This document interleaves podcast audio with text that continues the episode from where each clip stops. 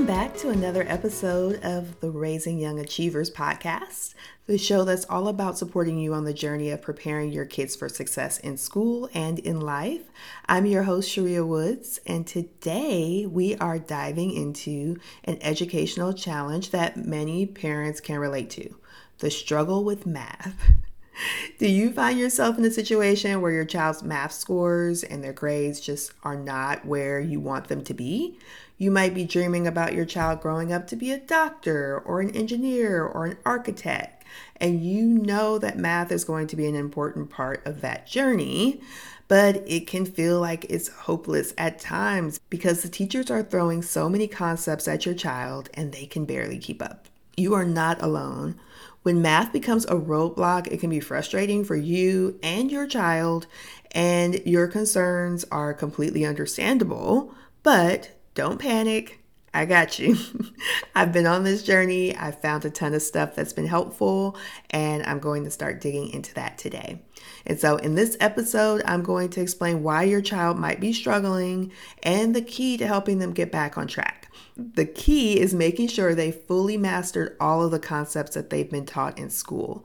That's going to take some time, energy, and negotiation skills to get your child to the extra things that are needed.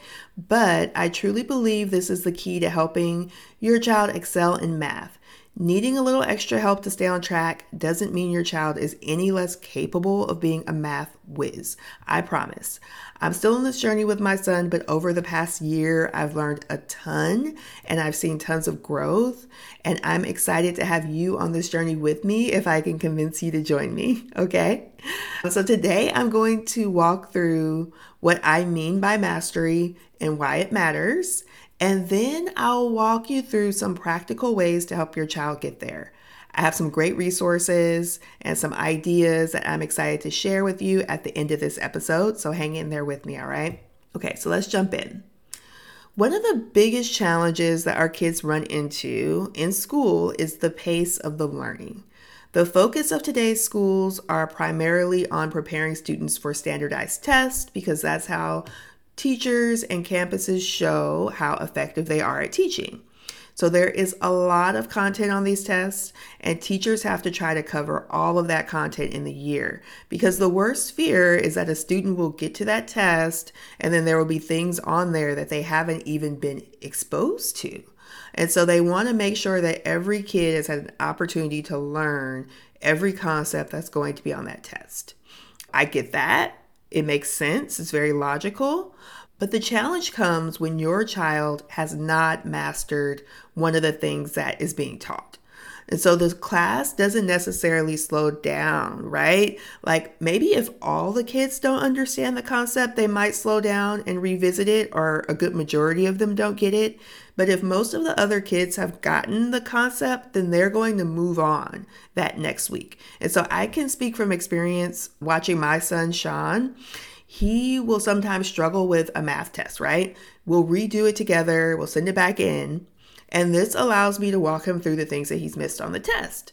I remember, especially last year when we were in second grade, I would be feeling really good about this and be like, oh, okay, now we got this concept. Like, we're ready to go back to class. He's going to do great. And then you see the next week they're doing something completely different. And so that's gone.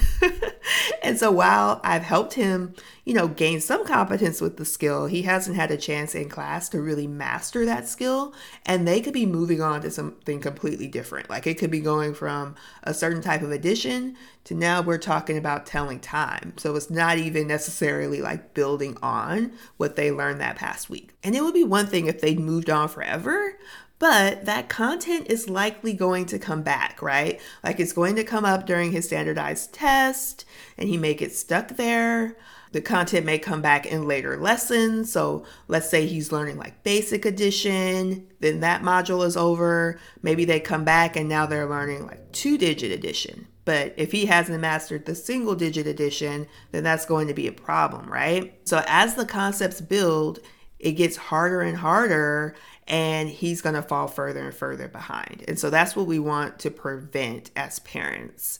And since this is the way that the school works in general, students start ending up with these gaps in their learning. And depending on the kids, the gaps could be small, they could be large, or some kids maybe they don't have any gaps at all. Like maybe they're able to just keep up with the pace that the teacher is teaching. So maybe you can already see the challenge that this presents, but as an example to help you kind of conceptualize what I'm talking about, think about the process of building a house, right? The first thing that you do when you're building a house is you lay the foundation. And this may just look like a slab of concrete, but it's a very important step. They have to get the foundation right. If the foundation is not right, you can build that whole house and it might look great and really beautiful, but in a few years, you'll start seeing cracks and eventually you'll need very expensive repairs. And so it's like that with the math foundation as well. In the beginning, you can get by without mastering the core concepts. Your child might still have A's and B's, and it seems like things are going really well. But as the math gets more complex, those gaps will come back to haunt them and they will really start to struggle. And you may also start to notice that their standardized test scores don't match their grades in class. Because at least at our school there are a lot of opportunities to do makeups and redos. And so even if you're not fully mastering the concepts you're still able to get some pretty good grades if you're doing what the teacher asks you to do. So as parents there's a question of like well what can we do about this? Um, and there's not much you can do from the parent seat to slow down the pace of learning in the classroom if your child falls behind, right? Because the teacher has these other priorities and there are all these systemic things at play. So, what we have to do as parents is supplement what our kids are learning in class to ensure that they're really mastering those core skills. One amazing free tool that I found to help with this is the Khan Academy. They've been around for a while. I mean, I remember them from when I was in school and I work in the education space, so I was fully aware of what they did. But I've just recently introduced this into my son's routine, like very recently, like two days ago. If you are not familiar with the Khan Academy, it's a free, I emphasize free online tool that helps break down the lessons that the students are learning in school. And so I'll have to do a whole episode where we walk through this at some point because there are a ton of amazing resources inside of the Khan Academy but I highly recommend it as a supplement to what your kids are learning in school. They have a ton of courses that you can sign up for within the system that track along with what they're learning in school. So, depending on your child's age, like for instance, for Sean, I could sign him up for third grade math and third grade reading. So, it's really going to align with what he's learning in school and allow opportunities for additional practice for him. What we're doing right now for the last two days, remember, we just started using this tool, but we're doing the recommended math practice for the MAP test, which is the standardized test our school district uses about three times a year to track what he's learning. And so the Khan Academy breaks the skills that are tested on the MAP test into sections. And each of the sections have these little small units that consist of maybe four to seven questions that allow him to practice the skills and then gives him feedback and gives me feedback on what he's mastered and where he still needs to grow. And what I've really loved about this platform is as he goes through each section, they measure how many questions he gets right the first time, and then they use that to measure his level of mastery. And so they also allow him to keep trying on the questions until he gets them right, which for my son especially, I think that's very important because he likes to get answers right. And so it gives him a chance to fully get there, even if they're not counting that as a win or like a point of mastery, it allows him to go through the full process and not feel like he's failed because he still has a chance to get it right. And they also offer links to lessons to support you while you're learning. So I'll give you an example. Yesterday, he was doing a problem on there and it was asking him to measure with paper clips and then to measure with the ruler. And I remember him struggling with this in second grade. And so when I saw it, I was like, oh, okay, that's back. And so he was really struggling with it. But when he finished um, one of the questions, they were like, if you would like more help with this, click this link. And then we went to a video where there was an instructor kind of walking him through the concept. Um, and so that's something we're going to continue to work on. We didn't get quite there, but I really love that flow of like, practice it. If you got it right, okay, let's keep moving. If you didn't get it right, okay, try again. If you're still struggling, okay, let's take a step back. Let's relearn this concept and then re engage. And so I really like that flow for him. And I think that might be really helpful to your child too. So as you hang with me, you'll learn that I'm a really big nerd about this stuff and I go way down the rabbit hole and things like this. And I started researching and trying to figure out like, does this really work? Like, how similar is this to the MAP test? Like, what kind of improvements can I expect if we lean into this? And I did find some good studies on the Khan Academy website where they showed that students did improve on their MAP test scores when they used the Khan Academy. And they found that 30 minutes a week or more was kind of the sweet spot where you got the biggest results for students. And so I was really excited about that, especially the small, relatively small dosage size, because, you know, adding 30 minutes a week to your routine is not um, an overwhelming amount to add. The other thing that I found when I was researching Khan Academy and its effectiveness was they found that it was more important to focus on the mastery of skills in their system than to just look at the amount of time spent in the system.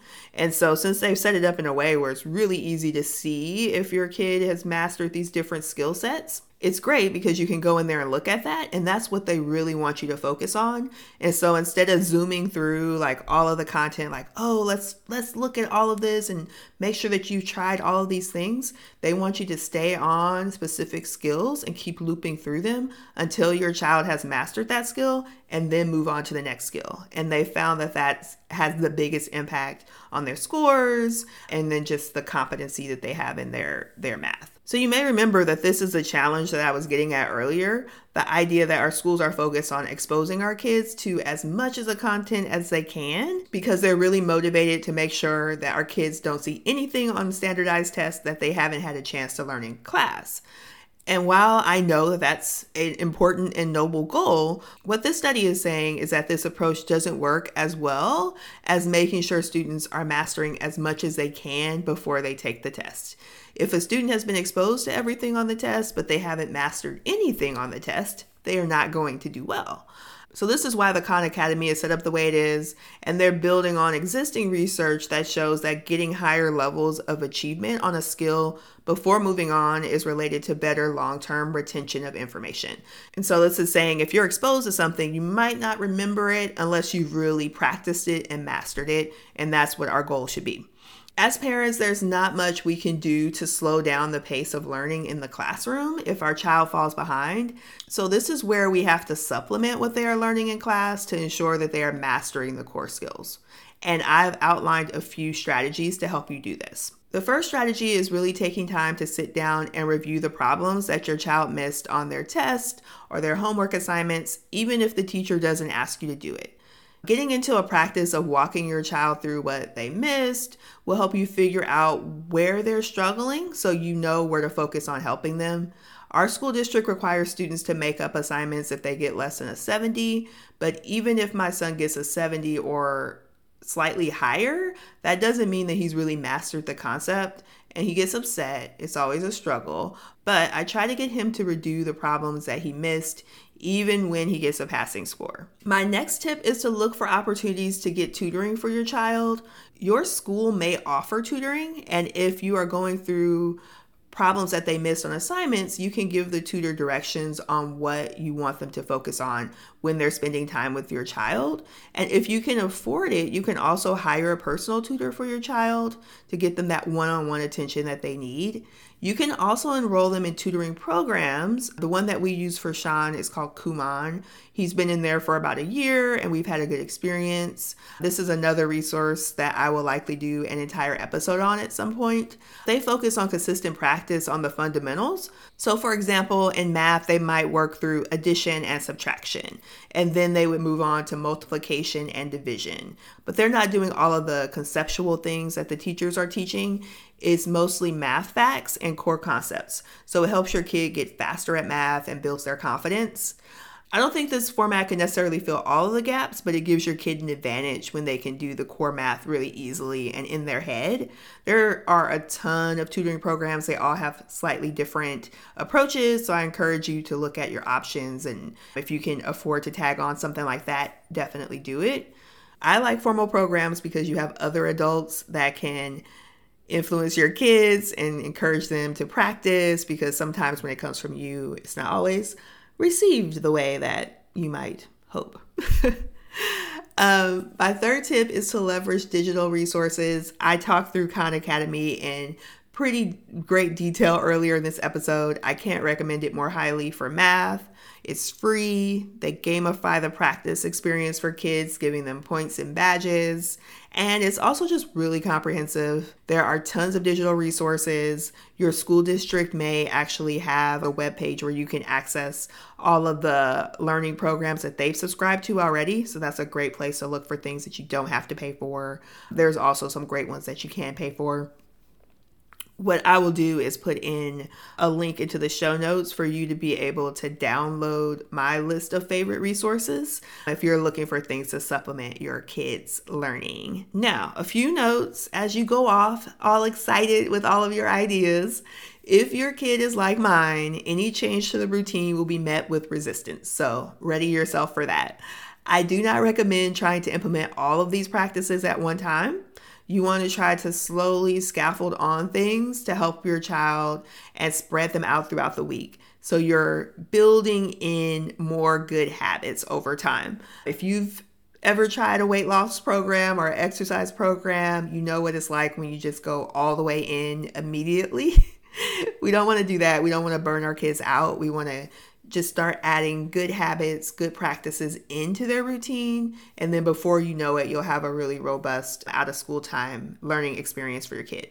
And you also want to make sure you're balancing this with fun things if they like athletics or dance or art or theater. Try to make sure you are helping them create a full life and it's not all about academics, but you do want to supplement what they're learning in school, especially in math, so that they can keep up with what's going on in class and they don't end up with these huge gaps in their learning that cause them more and more problems as they continue to progress. And even with the learning, try to keep it fun. We found some cool songs that were like early 2000s hip hop songs that I loved from back in the day. and they remade them into like multiplication practice songs. And I was a little nervous. I didn't know if Sean would like them because the songs were so old, but he actually really does. And we've had a lot of fun with them. And so when he was practicing his Kumon, we would sometimes put one of those songs on. So, like if he's learning his multiplication three tables, we'll put on the three song that they have and we'll just dance around and sing them. And then he starts his homework. Or when we were doing Khan Academy last weekend, he's obsessed with Michael Jackson right now.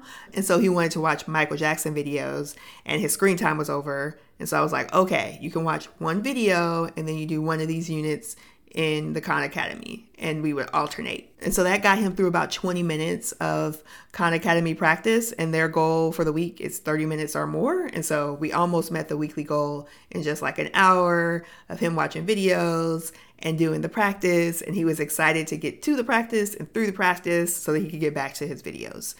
Will that work next week? Who knows? But we just have to try to keep finding ways to make learning fun and engaging and to keep them motivated. And I think the biggest thing in this journey is to just stay calm. while you're supplementing. If you're like me, it can be hard to watch your kid have a hard time with something. We want it to be easy for them. This journey can bring up all kinds of feelings for you. That is normal things came to me pretty easily in school. And so it was a process for me to understand that things might be harder for my son. And, you know, I had to figure out how to supplement his learning. That could be your story, or maybe school was hard for you and it may trigger different emotions to watch your kids struggle with learning something.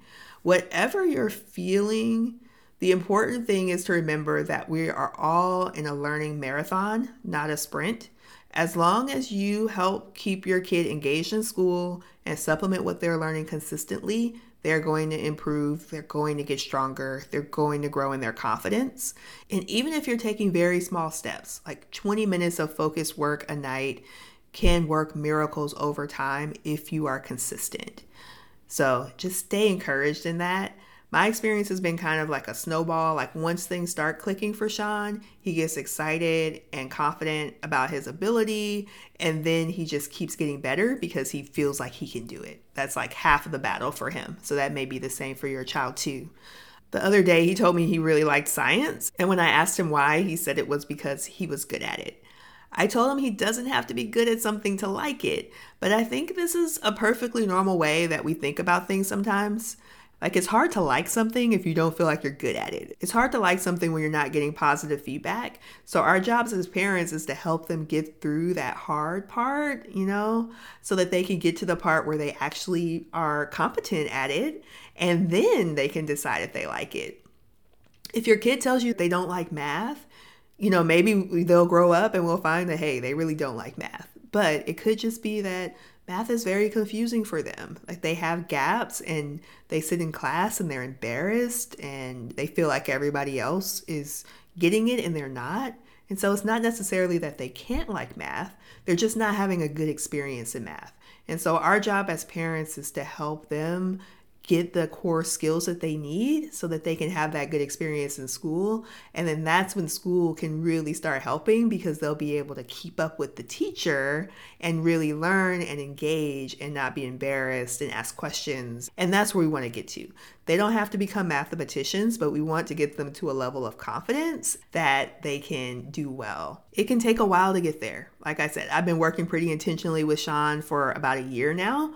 Um, and he's getting so much better, but it's still a process. We're still in there. Um, his grades are still not exactly where I would hope they would be, but he's getting stronger and better consistently, and that's the goal. Slow and steady wins the race. And that's why I created this podcast. That's why we're talking about elementary school kids because they have time like that they have the luxury of time to get stronger to get better. When you start talking about these things in like junior year of high school or senior year of high school there's not a lot that can be done at that stage to get ready for like really selective colleges if you haven't been on that track and so if that's the vision that we have for our kids then we need to start early and when you do you don't have to be as stressed because you have time you have time to try things, you have time to practice, you have time to get better, you have time to figure out what works for your kid, what doesn't. So just lean into that. Lean into that journey and don't be too hard on yourself and certainly don't be too hard on your little ones. I would love to learn more about you and the journey you're on. So please reach out to me. I'm on Instagram at Raising Young Achievers. Get into my DMs and just tell me like what you're focused on with your kids right now, what's working, what's not working. Please share your questions. I would love to hear all of this as I am coming up with ideas for the show. I've even made a survey, so if you have a few minutes and you want to follow the link in the show notes, I would love that. I am selfishly excited about this podcast because I'm going to be interviewing some great people and having an opportunity to learn about things that will help my son and eventually my daughter, who is two. But I want to share things that will help you on your journey as well. So please tell me what you need so I can help find some great resources and people to connect you with. I also mentioned in the episode that I have a freebie that you can download with all of my best resources to help your kid on their education journey with math and just all the little tools that we use. So feel free to download that as well. All right, friends, I'll see you next week. Until then, stay strong.